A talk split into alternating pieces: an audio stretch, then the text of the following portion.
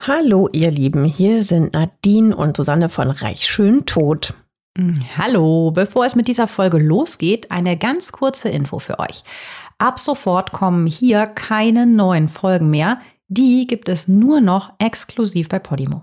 Genau. Jeden Montag könnt ihr dort eine neue Folge mit einem spannenden Fall aus der Welt der Reichen und Schönen hören.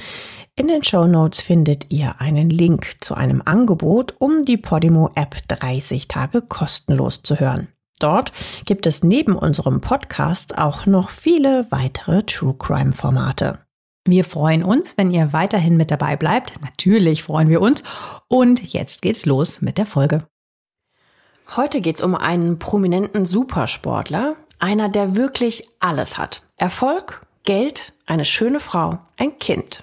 Doch, er hat auch eine andere Seite. Er steht nämlich unter Mordverdacht. Möglicherweise ist er sogar ein Dreifachmörder. Wie genau es zu diesen Anschuldigungen kommt, was dran ist und welche unglaublichen Details bei diesem Fall zutage kommen, das hört ihr jetzt. Und damit herzlich willkommen bei Reich schön tot. Schön, dass ihr wieder dabei seid und wir freuen uns riesig, dass ihr uns wieder zuhört und äh, auch darüber, dass ihr äh, unsere Fälle hört, eure Kommentare reinschreibt. Vielen lieben Dank dafür. Ja, wir lesen es auch und wir nehmen uns auch die ein oder andere Anregung zu Herz. Nochmal kurz zu uns. Ich bin Nadine. Und hi, ich bin Susanne. Wir sind seit gut 20 Jahren, glaube ich, mittlerweile befreundet ja, und wir kennen uns oh Gott, seit der Zahn der Zeit. Ja, wir kennen uns seit Uni- und Volontärszeiten und uns verbindet, äh, ja, unter anderem, ja, dass wir uns sehr für True Crime interessieren. Also wir lesen beide viel über den Fall, den wir hier vorstellen und dann hauen wir alles, was wir dazu wissen und unsere eigenen Theorien uns gegenseitig um die Ohren. Die eine kennt sich halt hier besser ja. aus, die andere weiß dieses Detail, ihr kennt das ja schon. Ja, und vor allem das, was in den Tätern vorgeht, das fasziniert uns. Ihre Psyche, das Warum, warum gehen sie über ihre quasi innere rote Linie? Was löst es denn aus, dieses Böse im Täter? Dazu haben wir halt natürlich auch immer noch die gewisse Prise Blitzlicht. Mm, oh ja. also Verbrechen, die im Rampenlicht Stars, stehen. Sternchen, hast ja. du mal so schön gesagt. Weil viel Geld, viel Ruhm oder große Bekanntheit im Spiel ist, die haben es uns bei unserem Podcast von Reich schön tot besonders angetan. Ihr Lieben, noch ein kurzer Nachtrag zur Folge von uns. Unsere neuen Folgen erscheinen ab sofort jeden Montag exklusiv bei Podimo. Geht einfach mal auf reichschöntod.de slash Podimo. Dort könnt ihr Podimo 30 Tage kostenlos testen. Und los geht's mit unserem heutigen Fall. Die Hauptperson. Footballstar Aaron Hernandez. Es ist Sommer 2013. Aaron Hernandez 23 Jahre alt. Er ist einer der besten Spieler bei den New England Patriots. Das Team ist auch hier in Deutschland total bekannt. Also jetzt nicht nur wegen ihrer sportlichen Erfolge, also sind super, super, super erfolgreich. Aber ja, ich sechsmal den Super Bowl ja, gewonnen. Die sind das zweitwertvoll eingeschätzteste Team ja. in der NFL. Aber die sind halt eben nicht nur deswegen bekannt, sondern halt auch wegen Aarons Teamkollege Quarterback Tom Brady und natürlich seiner Frau Giselle Bündchen. Mm, ja, Giselle, das Model, natürlich. Ja, also jeder, der sich in den USA auch nur annähernd für Sport interessiert, der kennt seinen Namen. Aaron hat also Aaron Hernandez Namen. Genau. Mhm. Toms auch. Toms auch. Giselles ja. auch, aber ja. Aaron.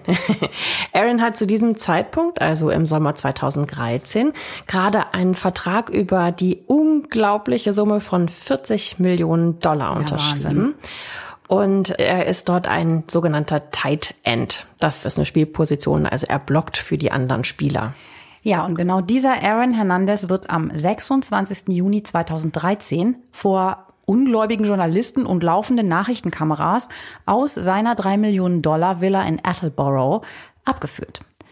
Das ist 40 äh, Kilometer südlich von Boston und mhm. es ist ein sonniger, klarer Tag.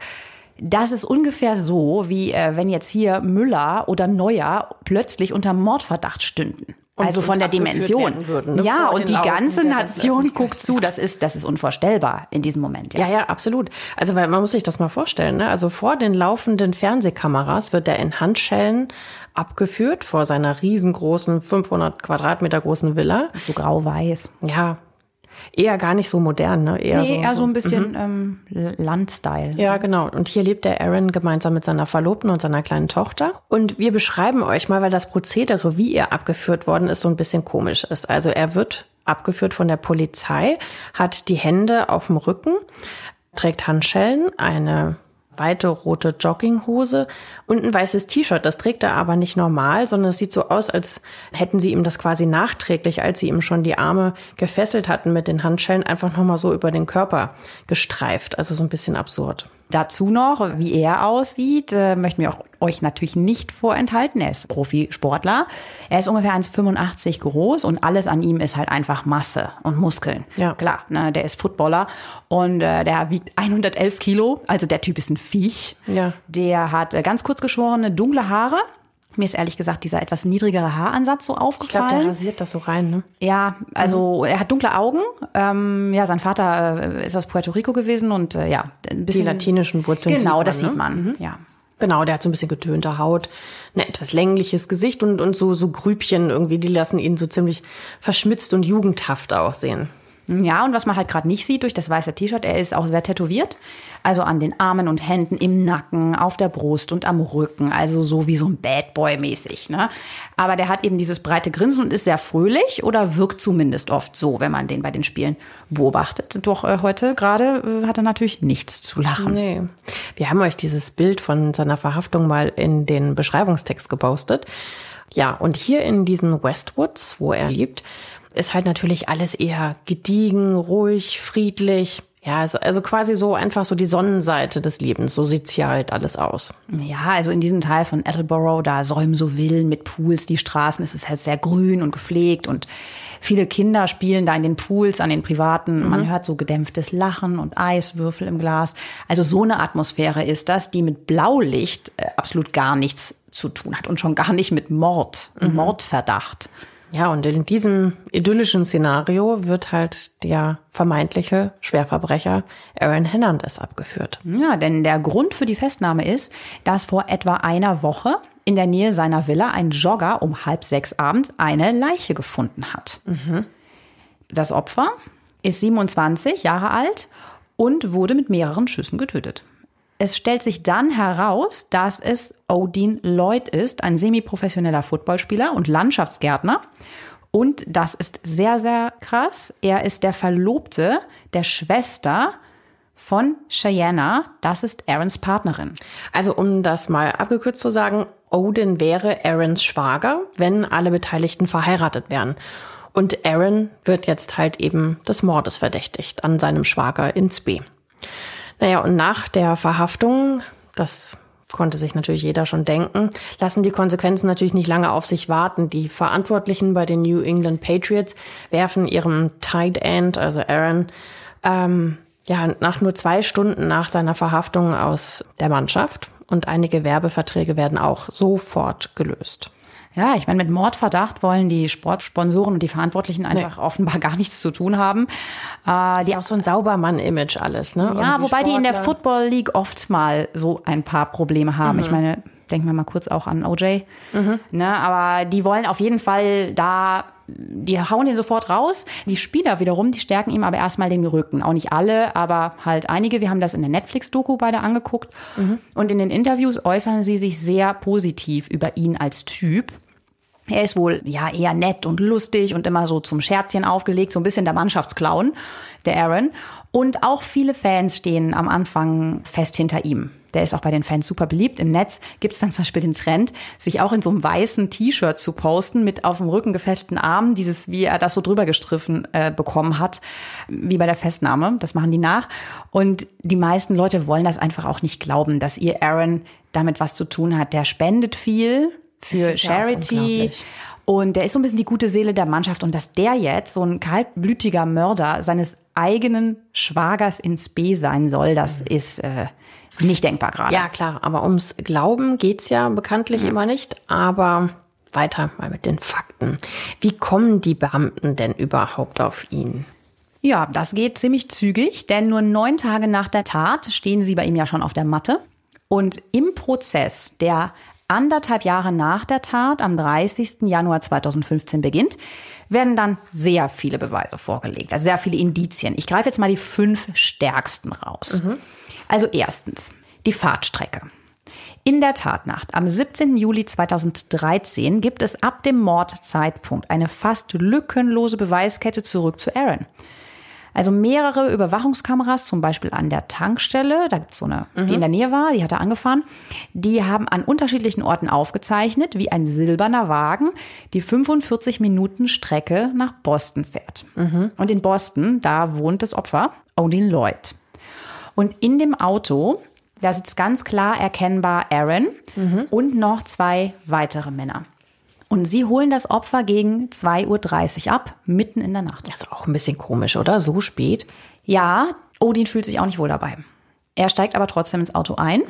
Und das führt uns zum zweiten wichtigen Beweis, die SMS. Um 3.22 Uhr schickt Odin aus dem fahrenden Auto eine Nachricht an seine Schwester.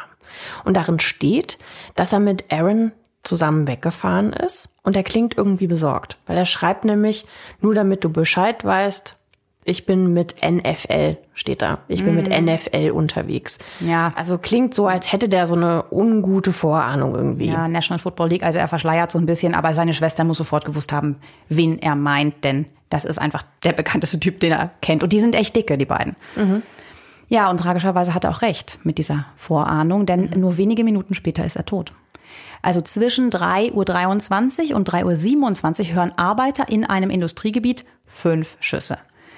Sie werden auf Odin abgefeuert aus nächster Nähe in seine Brust und seine Seite. Und äh, einen Schuss versucht er noch mit dem Arm abzuwehren. Aber ja, es ist natürlich tödlich. Ja, klar. Ah, wie schrecklich das sein muss. Also die beiden waren ja Freunde, ne? Also beide Mhm. Ja, die waren dicke. Schwestern ähm, waren ja mit denen jeweils dann zusammen und haben viel zusammen unternommen. Ne? Ja, klar. Naja, Odin ist ja eigentlich im guten Glauben eingestiegen, ähm, dass Aaron sein Kumpel ist und dass er ihm natürlich klarerweise schon nichts tun wird, obwohl er halt auch ein bisschen diese komische Vorahnung hatte. Ja, und kurz darauf liegt sein toter Körper einfach so quasi wie, wie so weggeschmissen in einer Kiesgrube. Wahnsinn, und das halt nur wenige Kilometer von Aarons Villa entfernt. Also diese geballten Fakten machen die drei Männer im Auto, Aaron und die beiden anderen, ganz klar tatverdächtig. Aber muss jetzt deshalb Aaron der Mörder sein? Nee, natürlich nicht. Das steht noch nicht fest. Aber dazu gleich mehr. Odins Verlobte Shania, das ist die Schwester von Cheyenne, also Cheyenne ist Aarons bald Frau, zukünftig Verlobte und Shania ist ihre Schwester. Die ist jedenfalls völlig durch den Wind, natürlich. Die Klar. Freundin von Odin, als sie das vom Tod ihres Verlobten erfährt, äh, so wie auch Odins ganze Familie. Ich meine, das kann man sich ja vorstellen. Ja, ja, total. Ja, stell dir mal vor, du machst da morgens irgendwie, schaust auf deine Nachrichten auf dem Handy, ja, und, und hast so kryptische Nachrichten von deinem Bruder erstmal drauf. Ja, und dann taucht er halt eben neun Tage auch nicht mehr auf. Und ähm, ja, da machst du dir na klarerweise totale Sorgen und, und bist ja verrückt vor Angst, bis die Polizei dann kommt und dir tatsächlich erzählt, dass er ermordet wurde. Das, das ist Wahnsinn. Es ist total unvorstellbar. Also man sieht das später auch vor Gericht. Da erscheint auch seine Freundin und Odins Familie und die sind alle immer noch super erschüttert. Die weinen ganz, ganz viel, immer wenn das so die Details dann kommen und so. Ja. Ja, ist für die sehr hart, ja. Ja, natürlich. Es gibt aber auch noch ein viertes belastendes Indiz. Das ist nämlich das Tatauto. Aaron hat den Wagen gemietet und er gibt ihn auch wieder zurück. Und die Mitarbeiterin der Autovermietung findet allen Ernstes leere Patronenhülsen im Wagen, Kaliber 45, und die passen zu den abgefeuerten Kugeln auf Odin. Ja, die stecken ja in der Brust und in der Seite der Leiche. Und die finden auch so Kaugummipapierchen von blauem Kaugummi, das an der Tankstelle gekauft worden ist von Aaron, wo es ja eine Überwachungskamera gab. Also wie gesagt, dieses Netz aus Beweisen ist wirklich sehr dicht. Ja, also sie konnten ihm das nachweisen, dass er das blaue Kaugummi gekauft hat und später finden die das im, Im Mietwagen Auto. wieder. Ja. Also wirklich unglaublich. Also beteiligt, da braucht man nicht mehr lange drum rumzureden, ist er wohl auf jeden Fall, Mhm. ja. Was ich allerdings da wirklich irgendwie heftig finde, der oder die Täter, die waren ja zu dritt Mhm. in diesem Auto, also plus Odin am Anfang, haben ja auch scheinbar überhaupt keinen Versuch unternommen, die Tat auch nur ansatzweise zu verschleiern, ja. Also, oder haben die die Patronen vergessen? Ja, wie kann man das denn, also, oder haben die nicht nachgeguckt? Man kann nicht vergessen, dass man jetzt gerade geschossen hat und da hat es da auch Patronenhülsen aus der. Das musst du dir mal vorstellen. Irgendwie, ich habe Court TV dazu auch mhm. geguckt und dann findet die Dame von der Autovermietung Patronenhülsen, die in diesem blauen Kaugummi so reingeklebt sind. Also super Hä? Versteck, wenn man es dann aber noch im Auto lässt. also das ja. ist nicht so wirklich durchdacht, sagen wir mal so. Das hört sich nicht an wie ein strategisch total durchgeplanter Mord. Ja, ich finde, es klingt eher dümmlich schon fast, ja. ne? Also weil, weil so viel kannst du ja eigentlich gar nicht vergessen. Das ist ja schon fast absurd. Ja, was sie nämlich zum Beispiel gar nicht vergessen haben, ist der Beweis Nummer fünf. Wir hatten mhm. ja gesagt, wir greifen jetzt mal die fünf wichtigsten raus. Mhm. Das ist Aarons Mobiltelefon und das ist gewaltsam zerstört worden, ganz eindeutig und genauso auch einige Sicherheitskameras auf seinem Anwesen. Also da hat er schon noch dran gedacht, dass da gerade gefilmt wird. Ja, wobei man auch sagen muss, das Mobile funktionierte auf jeden Fall auf der Fahrt, ne? weil das konnten sie ihm nachweisen, dass sich das von äh, Übertragungsmasten zu Übertragungsmasten, diese Funkzellen, ne? genau, ne? weiter connected hat. Ne? Also Ach, okay, an, was danach? Das mhm. wusste ich gar nicht mehr. Ja, das habe ich nicht gelesen. Mhm. Ja, und das Haus wurde ganz gründlich gereinigt. Das ist natürlich immer verdächtig, wenn mhm. du zu jemandem kommst, den du wegen Mord befragen möchtest und alles ist blitzeblank. Und es sind nicht alle Überwachungskameras kaputt. Und so entdecken die Beamten dann tatsächlich etwas total Unglaubliches. Ja, sie finden nämlich auf einem äh, Video. Also sie haben mehrere Überwachungskameras auch im Garten platziert, wo man so auf dem Pool und die Hintertür und so weiter irgendwie Einblick hat. Also die hat er platziert, ne, mit seinem Sicherheitsdienst, der Aaron, irgendwann mal. Genau. Und darauf sieht man Aaron vor und zehn Minuten nach dem Mord. Ich glaube in der Küche oder die eine Kamera hängt in der Küche, auf der sie das finden. Also es ist auf jeden Fall im Haus. Ja. Und man erkennt das ganz genau an den Uhrzeiten dass er tatsächlich beide Male eine Waffe in der Hand hat. Also auf der ersten Aufnahme vor dem Mord holt er sie sich wohl gerade, vermutlich aus dem Keller, kann man jetzt nicht genau erkennen, Mutmaßung. Und bei der zweiten nach dem Mord kommt er mit der Waffe in der Hand nach Hause. Das ist höchstwahrscheinlich eine Glock, das Kaliber 45 und das passt natürlich dann wieder zu den Patronenhülsen.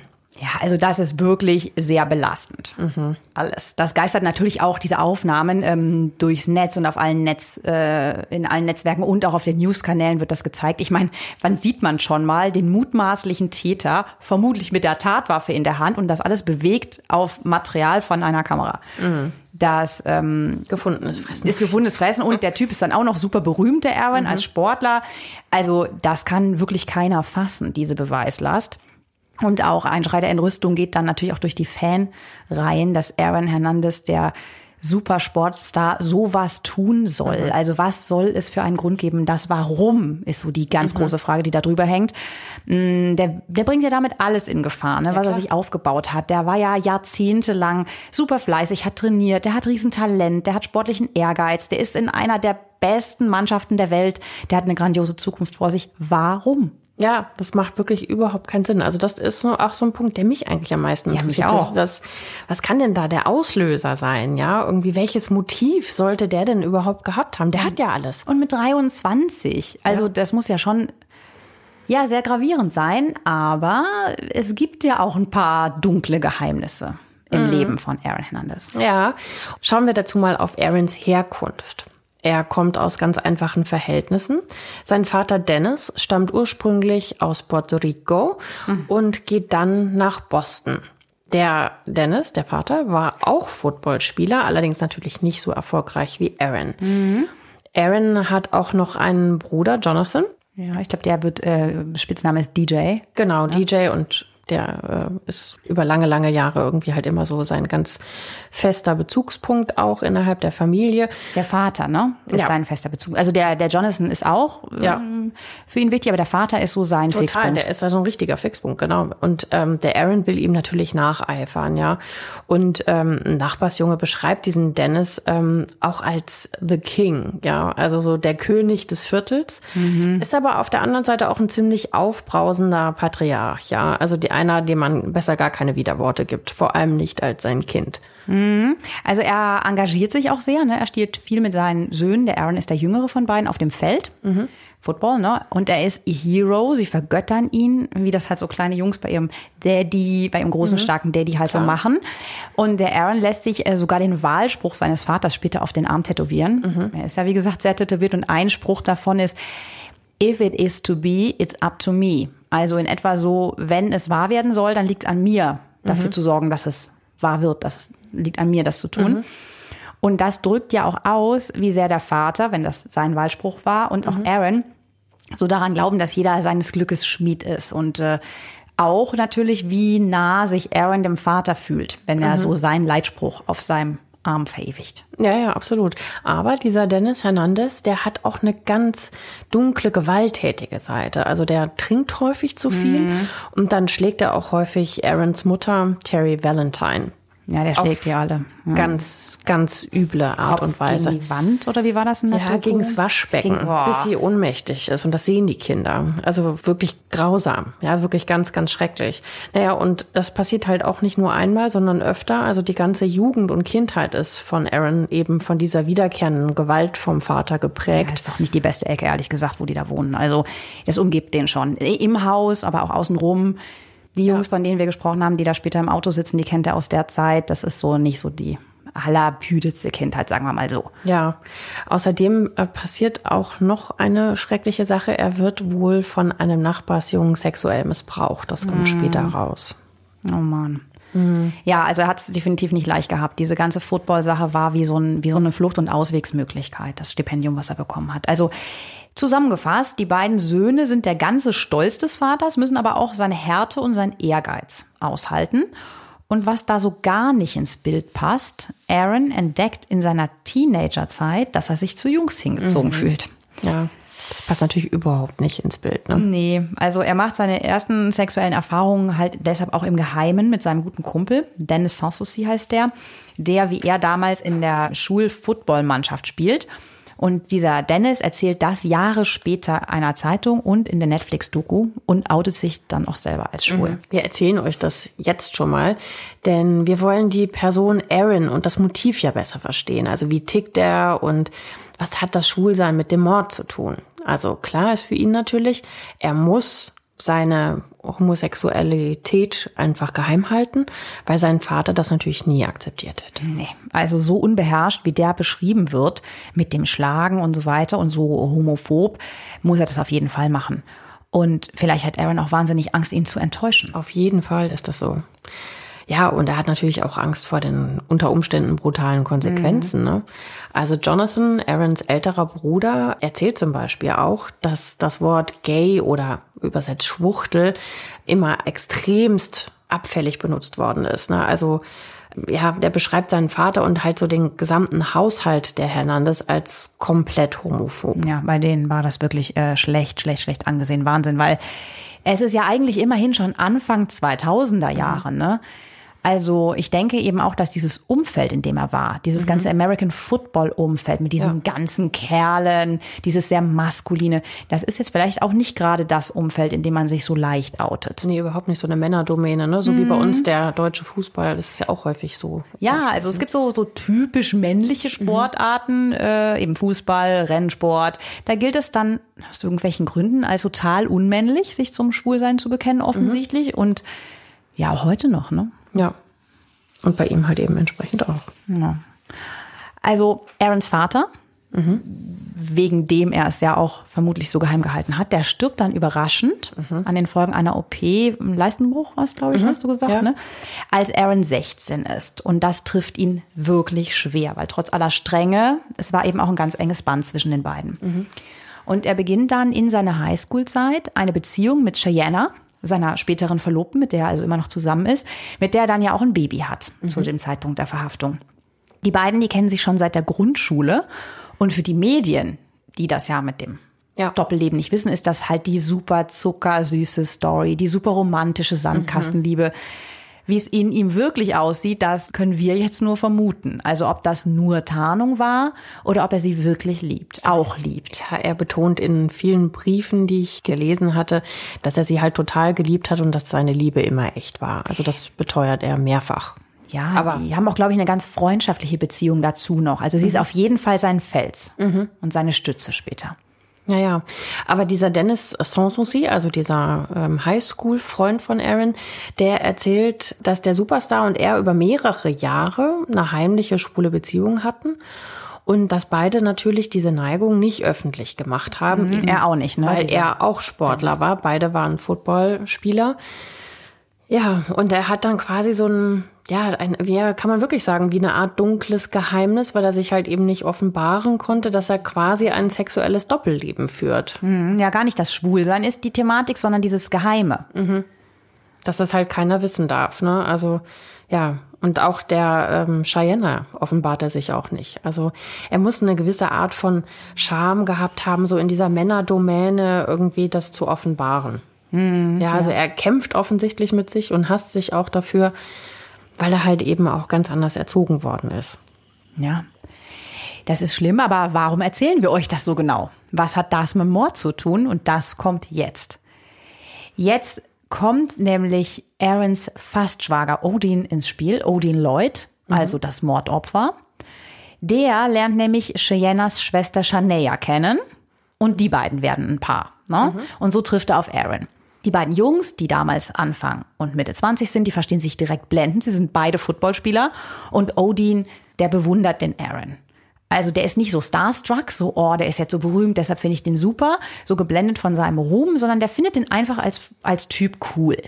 Ja, und obwohl die beiden ein sehr unterschiedliches Leben haben, Aaron und Cheyenne wohnen ja damals schon in so einer 1,3 Millionen Dollar Hütte.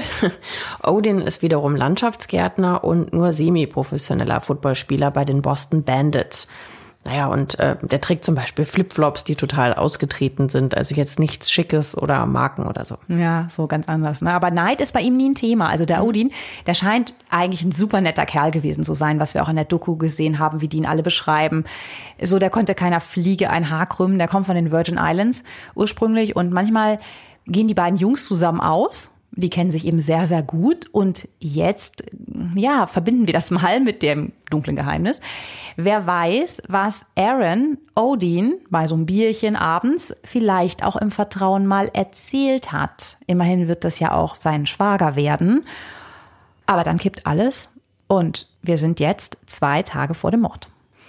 Also erstmal ist es eine harmlose Situation. In einer Bar, dem Rumor in Boston, da sieht Aaron den Odin mit zwei Typen zusammenstehen. Also die beiden sind, wir haben ja gesagt, sie sind befreundet, in diese Bar gefahren und Odin quatscht da mit zwei Typen. Total harmlos eigentlich. Total harmlose Situation, normaler Gibt Abend. Übrigens auch davon und äh, man sieht, dass es total harmlos war. Ja, also der Aaron beobachtet den Odin eben mit diesen Typen quatschen und mit diesen beiden Typen hatte er, also Aaron, vorher eine kleine Auseinandersetzung. Auch da nichts Dramatisches. Die haben sich jetzt nicht die Nasen eingehauen, aber ja, so ein bisschen blöd angeredet und so. Also er hatte eine kleine Auseinandersetzung und der Aaron, der trinkt ab und zu mal gerne auch ein bisschen mehr. Also man, manche sagen auch, er hatte auch Alkoholprobleme, der schlägt über die Stränge und der nimmt auch Drogen. Der Und- kifft vor allem auch total viel. Ne? Schon immer, schon seit der Highschool-Zeit und so. Und der kann dann, wenn der was getrunken hat und am besten dazu noch geraucht, dann kann der auch plötzlich total aufbrausend werden, so wie sein Dad. Und dann ist der wie ausgewechselt. Da hat er so was Kontrollsüchtiges, irgendwie jähzorniges. Aber er lebt natürlich, wie ihr wisst, die ganze Zeit unter dem Druck, dass der halt dieses persönliche, ich nenne es jetzt mal in Anführungszeichen, Sexgeheimnis hat, ja. Also mag natürlich auch sein, dass es ihn in dem Moment einfach nur total nervt, dass sein Kumpel sich jetzt mit diesen Typen da abgibt, mit denen er vorher aneinander geraten ist und dass er das irgendwie illoyal findet. Die Möglichkeit gäbe es natürlich auch. Ja, wir spekulieren, was jetzt genau der Auslöser war, aber definitiv diese Situation muss etwas gehabt haben für Aaron, was für ihn ganz schlimm war. Denn Es gab zum Beispiel auch ein Radio-Interview, wo sich zwei Radiojournalisten lustig machen über Aaron Hernandez, indem sie Witze machen über seine Homosexualität. Und eventuell könnte das sein, das spekulieren die beiden bei diesem Radio-Interview, dass der Odin ähm, Aaron in Flagranti erwischt hat mit einem Mann. ach, Dass das eventuell das Motiv sein konnte, dass er quasi Angst hatte vor Entdeckung, dass der Odin was sagen krass. könnte und so weiter. Wie das gesagt, ne? auch sein. Ist es sind. Spekulationen. Ja. Äh, das ist genauso wie, dass, ähm, dass es auch sein kann, dass Aaron vielleicht selber Odin mal irgendwas gesagt hat, sich da verplappert hat oder der Odin ihn aufgezogen hat. Solche Situationen sind denkbar. Mhm. Ähm, so ein bisschen angetrunken vielleicht. Auf jeden Fall muss irgendwas an dieser Situation, dass Odin mit diesen beiden Typen redet, Aaron komplett auf die Palme gebracht haben. Mhm. Ja, weil Aaron textet nämlich auf diese, wie du ja schon gesagt hast, recht banale Aktion von Odin an zwei sehr zwielichtige Typen. Die heißen Carlos Otis und Ernest Wallace. Die kennt er aus seiner Jugend. Und denen textet er den Spruch, man kann niemanden mehr vertrauen. Und diese beiden werden später zu Mittätern in dem Mordfall. Also das sind die beiden Männer, die gemeinsam mit Aaron und Odin im Auto sitzen. Ja, wie heftig, ne? Also dieser Satz, man kann niemandem mehr vertrauen, wird Odins Todesurteil werden. Ja, aber da habe ich mich aber auch gefragt, irgendwie, die brauchen ja eigentlich nix, oder? Irgendwie, um, um sofort äh, auf dem Sprung zu sein, so, oh ja, dann reicht uns das ja mal als Grund. Ja, ich, ich, ich finde es ehrlich gesagt schwer nachvollziehbar, aber Total, es muss einen Zusammenhang geben, weil diese Nachricht gibt es ja. Mhm. Und es ist ja eigentlich eine totale Kleinigkeit, aber Fakt ist, Odin Lloyd ist zwei Tage nach diesem Ereignis tot. Mhm. Eben, wahrscheinlich aus Angst vor Entdeckung oder Misstrauen oder oder. Ja, aber ich finde es trotzdem äh, ja, einfach schwer nachvollziehbar. Ja, Vermutlich steckt da sogar noch mehr dahinter. Das ist das, was wir bis jetzt wissen, was sein könnte, was sie geredet haben. Aber ihr werdet gleich noch mehr hören. Aber kommen wir erstmal zurück zur Gerichtsverhandlung. Die aktuelle Faktenlage nochmal zusammengefasst der Verhandlung ist also. Die Juroren haben bisher erfahren, dass Aaron das Auto gemietet hat und Odin abgeholt hat. Ein Joint mit Aarons DNA liegt unweit vom Tatort. Wir haben ja eben schon gehört, ne? er hat viel gekifft, also Sie können ihn eindeutig zuordnen. Die Jury hat das Videomaterial gesehen, in dem er die Waffe, sehr vermutlich die Tatwaffe, in der Hand hält. Und die ganzen anderen schwer belastenden Indizien auch, die haben sie alle gehört. Mit dem Handy, was sich immer in diese Funkzellen eingewählt hat genau. von, von Aaron. Mhm. Da stehen wir jetzt und deshalb äh, ist es auch keine Riesenüberraschung, dass Aaron am 15. April 2015, also nur drei Monate nach dem Prozessbeginn, tatsächlich für den Mord an Odin als Hauptverdächtiger verurteilt wird. Er selber plädiert allerdings auf unschuldig. Sein Anwalt Michael Fee behauptet, Aaron ist nicht der Mörder, er ist quasi nur Zeuge eines schrecklichen Verbrechens. Aber die Jury verurteilt den NFL-Star zu einer lebenslangen Haftstrafe ohne Aussicht auf Berufung.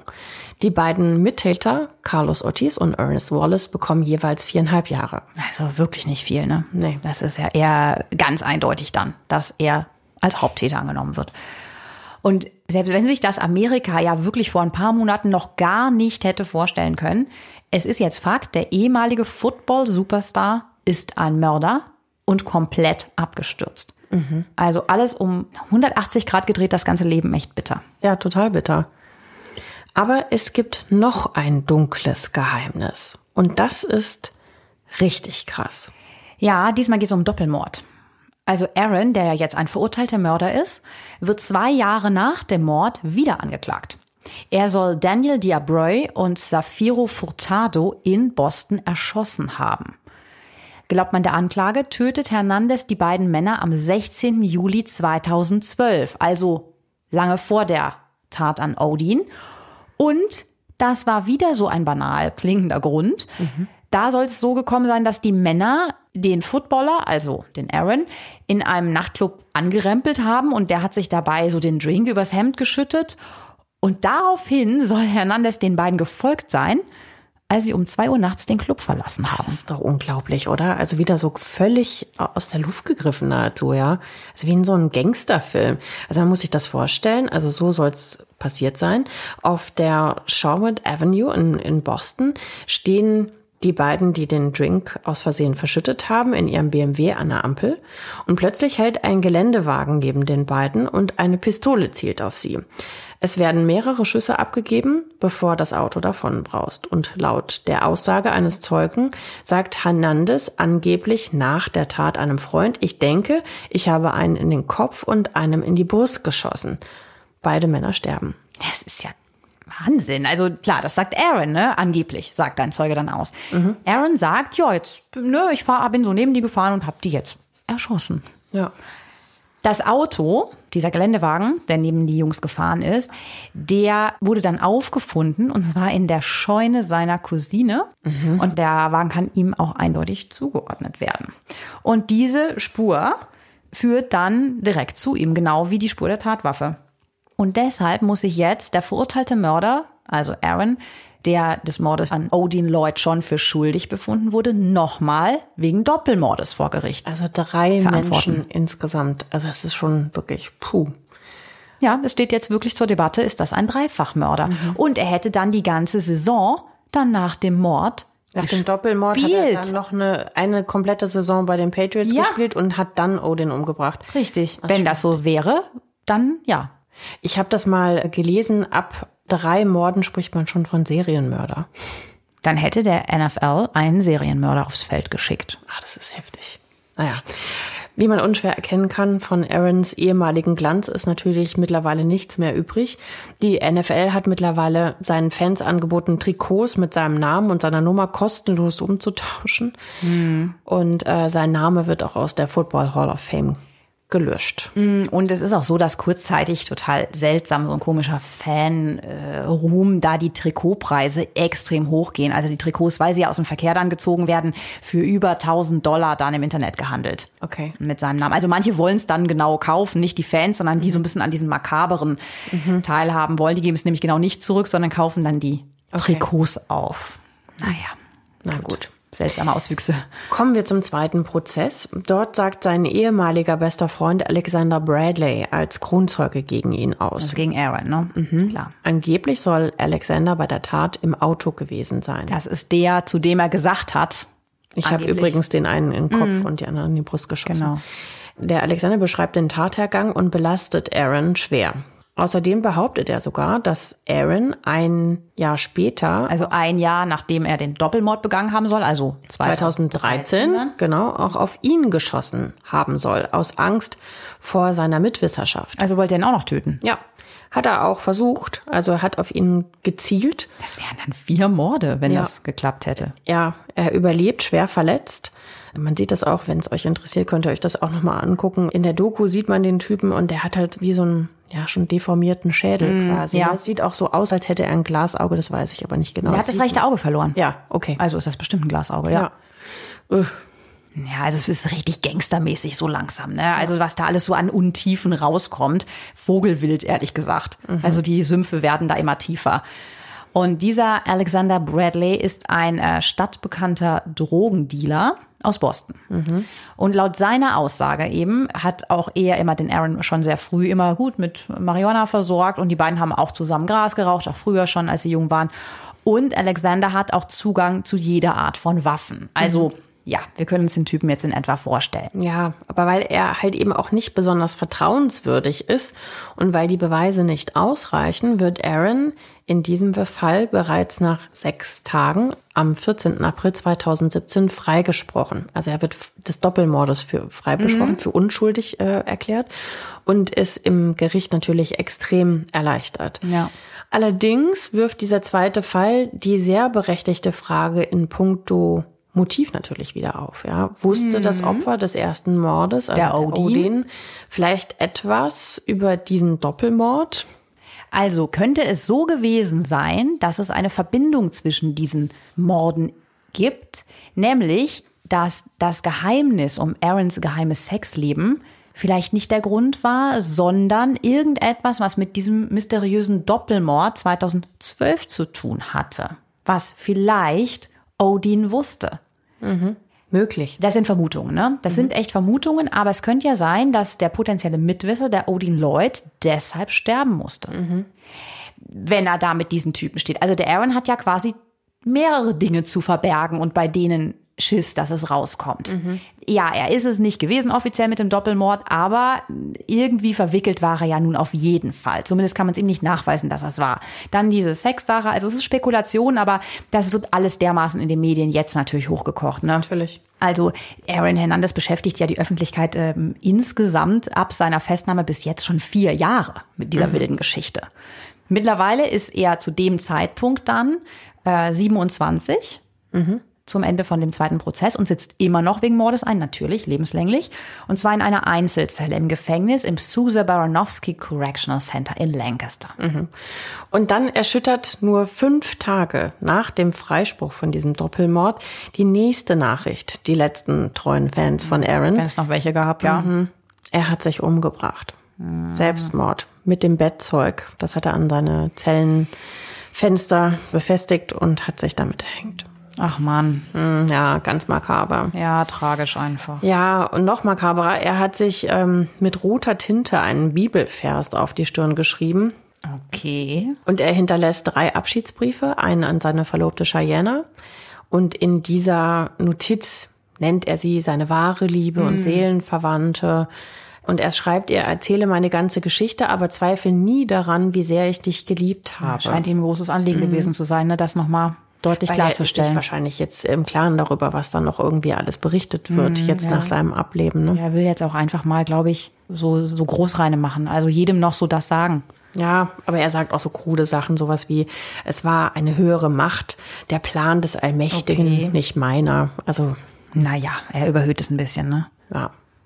Also egal wie, es ist auf jeden Fall trotzdem total tragisch. Ja, das ist es. Aber wenn man jetzt mal ein bisschen die Zeit vorspult, der ähm, Cheyenne geht's heute gut. Mhm.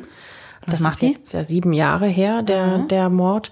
Die ist wieder liiert mhm. und hat noch eine zweite Tochter bekommen. Oh, okay. Aber sie hat Aaron nie vergessen und denkt auch regelmäßig äh, an seinem Geburtstag zum Beispiel an ihn und schreibt das auch auf ihren Instagram-Profil. Ja, gut, die kannten sich halt ewig, ne? Wir mhm. haben gehört, das ist eine Sandkastenliebe, also die werden einfach eine ganz, ganz starke Verbindung haben. Und man sieht es ja auch während des Prozesses, wie unverrückbar die an seiner Seite steht. Ja. Äh, nur mal kurz die äh, zur Erinnerung, äh, ihre Schwester sitzt in derselben Bank. Und da sitzen zwei Schwestern in der Bank. Die eine steht auf der Seite des Mörders, die andere ist die Verlobte des Opfers. Ja, sie sitzen eben nicht auf einer Bank, oh. sondern auf äh, separaten Echt? Bänken, weil okay, die. Schwester sich auf das Lager ähm, der Odin-Familie schlägt. Die äh, hat gar keinen Kontakt mehr zur Schwester und äh, sitzen wirklich separat. Aber die sitzen im, im selben Gericht, also vor natürlich, äh, ja ne, klar. Die Schwestern. Aber die machen das halt so ganz demonstrativ. Mhm, ne? Okay. Ich bin Aarons Frau, ich sitze auf seiner Seite. Ich bin die ehemalige Freundin von Odin und ich sitze mit seiner Familie ganz weit weg von dir. Also schon auch äh, ja wie so eine Familientragödie, ne? Mhm. Dass die beiden Schwestern halt eben auch so stark davon betroffen waren. Und die waren früher sehr eng miteinander. Ja, man hat doch auf dem Material von den Kameras, die ja überall im Haus hingen, ja auch gesehen, wie die sich mal ganz innig umarmen. Mhm. Und da eigentlich ganz süß miteinander waren. Ich glaube, die sind altersmäßig auch gar nicht weit auseinander gewesen. Also, mhm. ja, hat das wirklich einen richtig, richtig schlimmen, tiefen Keil durch diese ganze Familie getrieben, dass es jetzt auch genau noch ein Verwandter oder fast Verwandter von Aaron war, das Opfer. Es gibt aber noch etwas, was nach dem Tod total interessant ist. Die Familie von Aaron willigt ein, sein Gehirn untersuchen zu lassen. Mhm. Also das heißt, das äh, Gehirn wird ihm entnommen und ähm, dann stellt man halt unglaubliche Sachen fest. Und die könnten eventuell sogar was mit dem Mord zu tun haben, diese Ergebnisse von der Analyse des Gehirns. Mhm. Er hat nämlich schwere Hirnschäden tatsächlich davon getragen, von seinen langen, langen Jahren als Footballspieler. Er litt nämlich an chronisch traumatischer Enzephalopathie. Mhm. Schwieriges, Schwieriges Wort. Wort. Abgekürzt CTE. CTE. Einfacher. Vermutlich werden diese Schädigungen eben durch dieses harte Aufeinanderstoßen beim Footballspiel, also wenn die mit ihren Köpfen, also Helm an Helm krachen, mhm. da wird das Gehirn quasi so stark von vorne nach hinten geschüttelt und stößt quasi an die Schädeldecke an, dass es da ähm, zu Verletzungen kommen kann. Also auch deformiert quasi. Total. Also er hat richtig äh, schwere Deformationen und richtig irreparable Schäden davon getragen. Es gibt eine Forscherin, die Dr. Anne McKee, die ist Direktorin eines Centers, das sich eben nur mit CTE beschäftigt in Boston an der mhm. Uni. Und die hat schon hunderte solcher Hirne auf diese Erkrankung hin untersucht. Und die meint, das Gehirn von Aaron, der zu dem Zeitpunkt ja 27 ist, das hat so massive Schädigungen, wie sie das bislang bei Verstorbenen diesen Alters noch nie gesehen hat. Mhm. Also sie diagnostiziert in seinem Gehirn die zweithöchste Stufe der Krankheit, schon mit 27. Ja, und man muss noch dazu sagen, CTE bedeutet, dass das Hirnareal deformiert ist, das für Erinnerungsvermögen, Verhaltenssteuerung und Impulskontrolle verantwortlich ist. Und die möglichen Symptome sind Stimmungsschwankungen, Aggression, Depression und Demenz. Ja, da klingelt's bei uns, ne? Mhm. Also wenn wir jetzt daran denken, dass Aaron diese plötzlichen Ausflipper gehabt haben Wegen soll, nix, ne? wegen gar nichts, total aufbrausend manchmal wurde. Ich habe gesagt, die Spielekollegen beschreiben ihn als manchmal wie ausgewechselt, vor allen Dingen mit Alkohol. Da, da bei ihm kam es ja wirklich ganz klar zu Überreaktionen. Also einmal haben ihm zwei Typen einen Drink übergeschüttet, plötzlich wird er eines Doppelmordes angeklagt, weil danach diese zwei Typen seltsamerweise erschossen sind. Man kann es ihm nicht genau zuordnen. Ja. Im anderen Falle eine totale Lappalie, wir haben es gehört. Und er reagiert total über, weil Odin mit diesen Typen redet. Ich finde, die Falls Symptome, die du der wirkliche Auslöser gewesen sein soll, aber ja. ja, wir spekulieren ja, aber sagen wir mal, wir setzen jetzt hier auch Puzzleteile zusammen und das, was du sagst an Symptomen, das, was Passt das wie die Faust aufs Auge, ja, ne? was Also CTE das- zugeschrieben wird. Das, genau, das wird nämlich auch immer mal wieder erwähnt, dass das eventuell tatsächlich als Krankheit auszulegen ist, ähm, die dein Verhalten halt so gravierend ändert. Also dass er, also jetzt übertrieben gesagt, gar nichts dafür konnte, sondern dass es unter Umständen eine Folge dieser, dieser CTE-Geschichte gewesen ist. ja, und wenn er dazu die zweithöchste Stufe dieser Krankheit jetzt schon hat, Ja, um das nochmal äh, dazu zu sagen, tatsächlich leiden vor allem Boxer und Footballspieler an diesem CTE und bei 100, 100 von 110 getesteten ehemaligen Footballspielern wird dieses Nach dem Tod CTE, untersucht, ne? Ja, untersucht. Weil es ist auffällig, äh, wie viele äh, Selbstmorde es beispielsweise bei ehemaligen Footballspielern gibt. ja, du hast ja eben auch als ein Symptom Demenz, ähm, ähm, Depression genannt. Demenz auch, aber Depression. Also diese ganz krassen Stimmungsschwankungen, nicht nur so ein bisschen. Ja, nachdem diese also echt alarmierenden medizinischen Details ans Licht kommen, reichen die Anwälte von Hernandez sofort Klage gegen die NFL ein und gegen den Football-Helmhersteller. Denn im Prozess gegen Erwin spielten diese Hirnschädigungen und ihre Folgen in der Verteidigung nie eine Rolle bisher. Erst im Rückblick liegt es ja jetzt nahe, ne, dass man da eben, wie ich ja sagte, das Puzzle so ein bisschen zusammensetzt in Bezug auf die Stimmungsschwankungen. Denn ja, da schließt sich so ein bisschen der Kreis, ne? auch der Zusammenhang zwischen dem bewiesenen Mord, dem Doppelmord. Ja, absolut. Aber was meint ihr? Wie beurteilt ihr diese Fakten? Äh, Wäre das für euch ein plausibles Tatmotiv? Könnte das CTE eventuell eine Rolle gespielt haben? Was meint ihr?